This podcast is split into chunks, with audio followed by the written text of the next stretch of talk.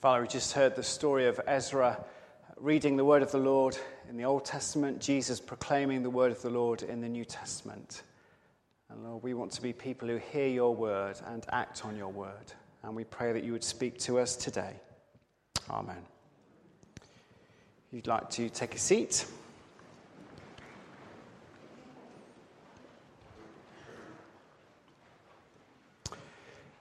If uh, you're ever on a list of people to do readings in church, pray that you don't get Nehemiah 8, uh, which is the reading that Anna read for us today. Those names are pretty tricky. Well done. I have no idea if you pronounced them correctly or wrongly, but neither has anybody else. We're going to be uh, thinking about that passage from Nehemiah this morning. In order to get what's going on in this passage, you have to understand uh, something of where it comes in the history of Israel, God's people in the Old Testament. In many ways, the golden age of Israel was the reign of Kings David and his son Solomon. The people were established as a kingdom. A capital was established in Jerusalem. Uh, the temple was built. Uh, worship was carried out faithfully uh, wealth uh, flew into the country as it became a trading nation. Uh, the law was taught by the priests and the scribes. Following David's death, divisions begin to creep in. He has uh, several sons. They become rivals with one another for his throne. In time, the kingdom, the one kingdom of Israel, is divided. Ten tribes in the north separate off and become Israel. Uh, two tribes in the south separate off and become Judah. Two different sets of kings, uh, two different uh, ways of worshipping. Israel is the larger of the two tribes, has the greater army. Uh, Judah is the junior. All that Judah really has going for it is that it's centered around Jerusalem, uh, King David's capital. In 721 BC, Assyria, uh, the superpower of the day, invades northern Israel and carries them all off into captivity. 135 years later, another superpower rises Babylon. And Jeremiah tells a story of Judah's final years as they live in fear of Babylon approaching and turning its gaze to what's left of the kingdoms of Israel and Judah. In 606 BC, uh, the long feared disaster strikes. Babylon invades, subjugates uh, Judah, and the first of deep, three deportations begin.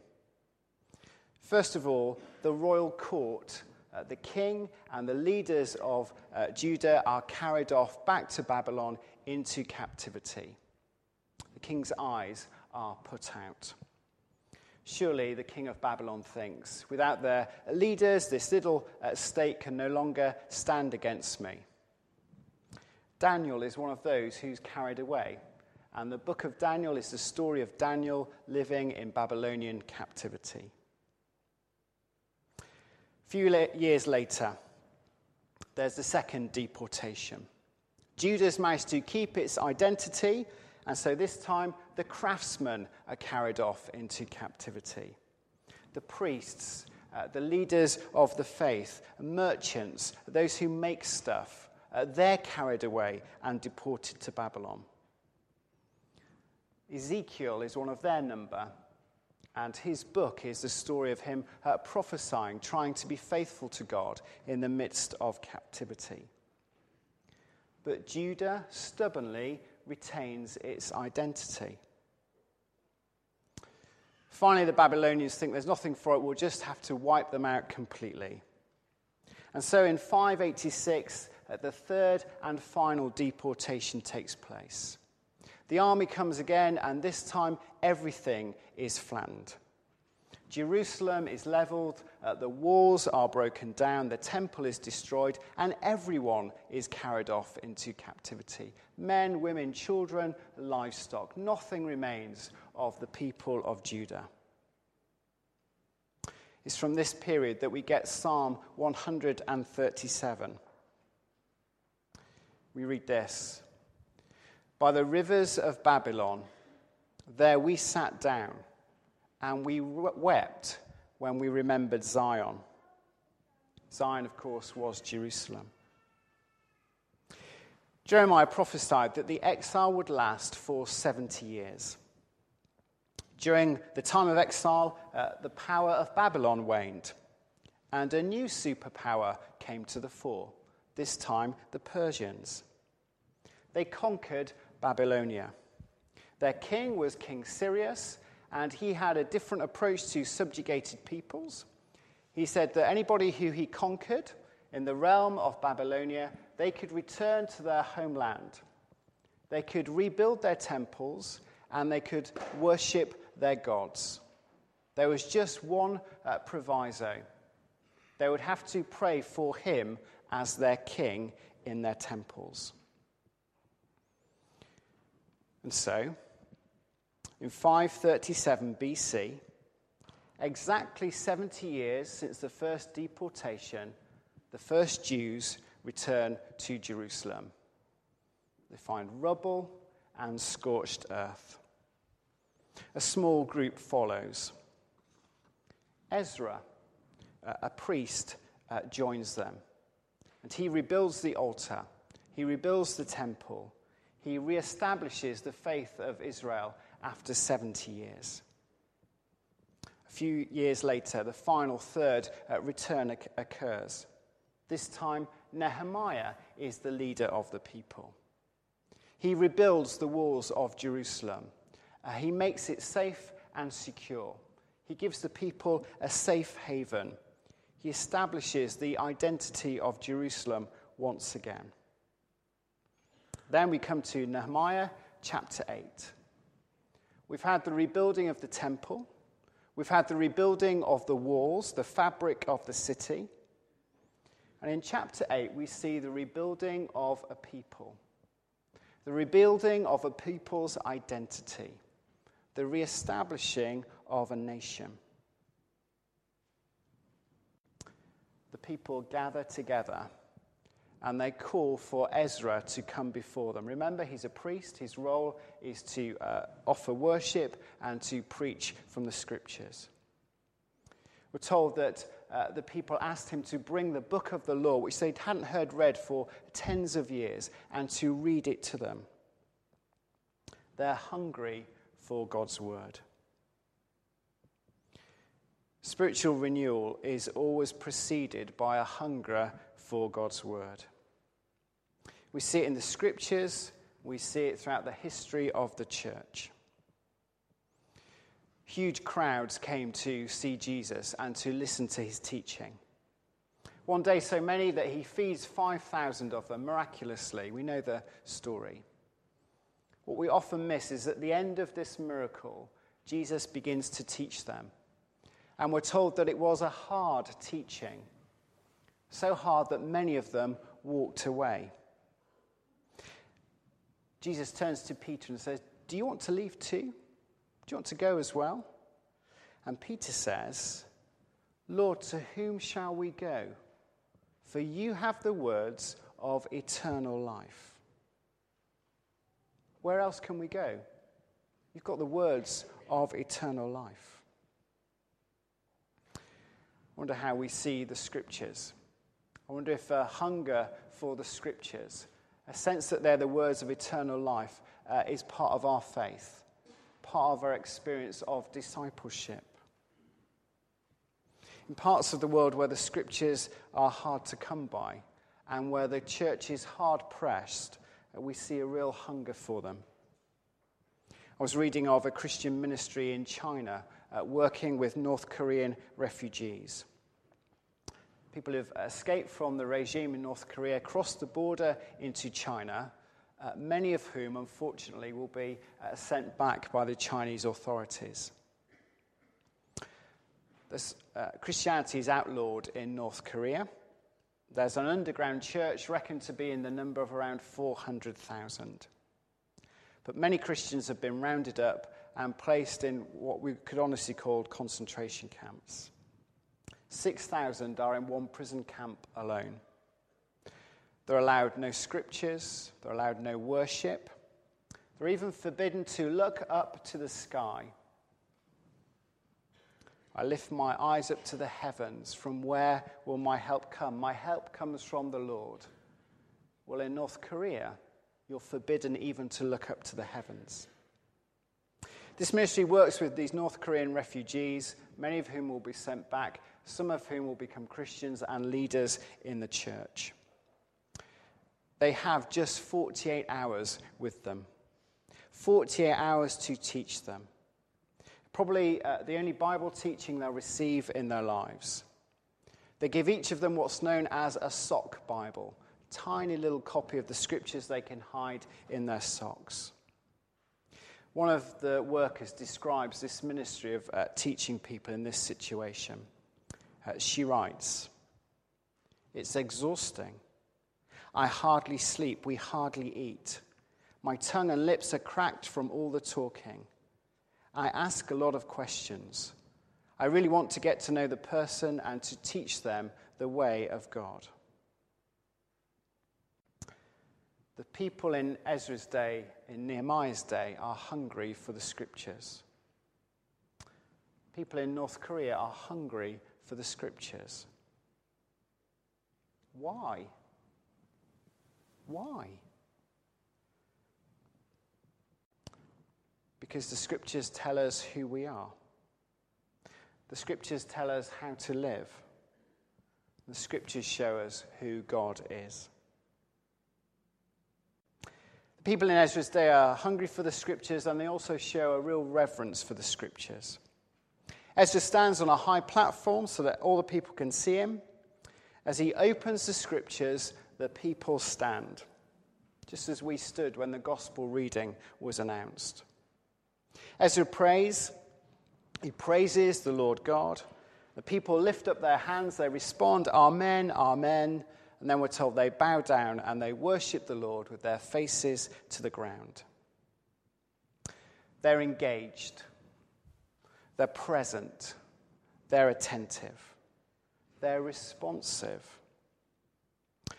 But so often, we aren't. We're here, but we're not really here. Sometimes the sermon, uh, the preacher, the worship is off key. Sometimes it has more to do with our hearts. Both a congregation and a preacher need to prepare for a sermon. My preparation is done during the week, it's done in my study, it's done with commentaries and Bible guides, it's done thinking throughout the day. Your preparation is done during the week too. If, you're to having, if you are to have a real and living faith, then you need to be reading the scriptures through the week too. You need to be making time to meet God daily. You need to be opening your heart to hear what He's saying to you. Before each service, I make it my practice to pray. You should make it your practice to pray too. As we gather together, spend uh, a few moments, there's plenty of time to stop and to ask God to speak to you, to ask God to speak to us, to ask God to reveal himself in our worship.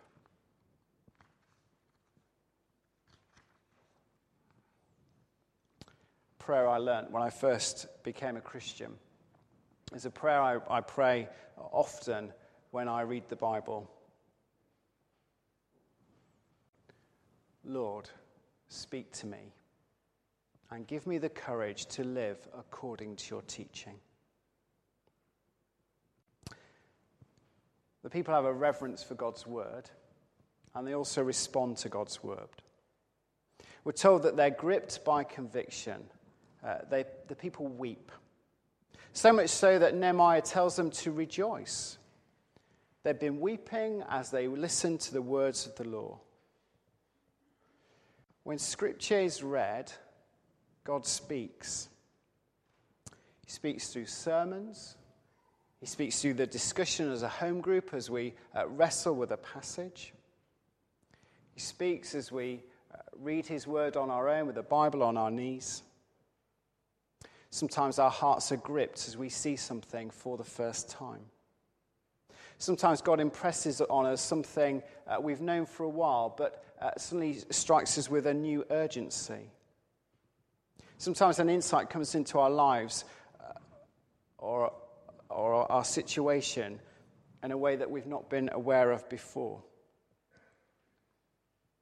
The writer to the Hebrews uh, puts it like this The Word of God is living and active, sharper than any two edged sword. It penetrates even to dividing soul and spirit, joints and marrow. It judges the thoughts and the attitudes of the heart. He also says, Today, if you hear his voice, do not harden your hearts. Chapter 9, the people realize that uh, according to their calendar, it's the time for the festival of the booths, their version of the harvest festival. Something they'd uh, forgotten about, something they'd lost track of in all those years in exile. Immediately, they say, Well, this is what we need to do. We need to be celebrating this festival. They gather together and they build their booths and they celebrate the harvest. They don't just hear God's word, they're not just convicted by God's word, but they act upon their convictions. The rebuilding of the people begins with a hunger for God's word. The rebuilding of a people uh, begins with a reverence for God's word. The rebuilding of a people uh, begins by acting upon God's word. Nehemiah 8 is a significant story. It's one of the most significant uh, chapters in the history of Israel. It's a story of God coming again to his people who felt themselves abandoned, who's known what it's like to be in exile, who've returned to their land but are not sure if God will return to them. It's a story of God giving his people a heart to know him and to love his word. It's a story of God's reviving grace towards a people who have sinned and fallen and failed. It's a story of God's keeping his promises to restore and revive. This is our story too. This is our history too. But Nehemiah 8 isn't the ultimate fulfillment of God's promise. It's a signpost that points ahead to the fulfillment of all God's promises in the person of Christ. Jesus is the greatest expression of God's mercy and the greatest expression of God keeping his promises. He's the living Word of God who comes and dwells among us. So today, and particularly as we approach this season of Lent, which is coming soon, let's resolve to be people of God's word. Let's ask God to give us hearts that receive his word with joy, that are hungry to know the scriptures. Let's ask him to revive our love for him and to make us a people that not only honor the word, not only stand to hear it read, but people who in our hearts and our lives respond to the word. Let's uh, be a people who rejoice that God has kept his promises to be faithful to us. And God has made us his own through Jesus Christ. Let's pray.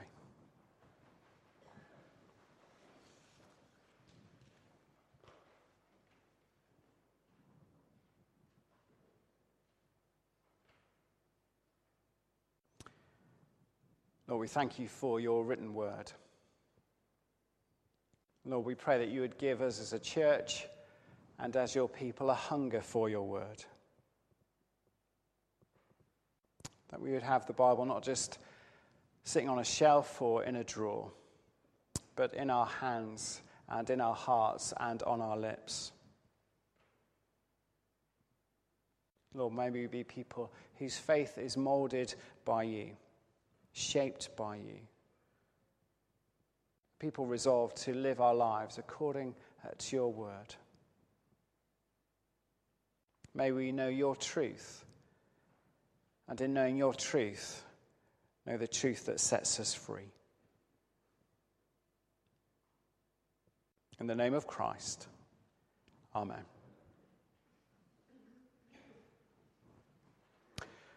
We're going to respond in song.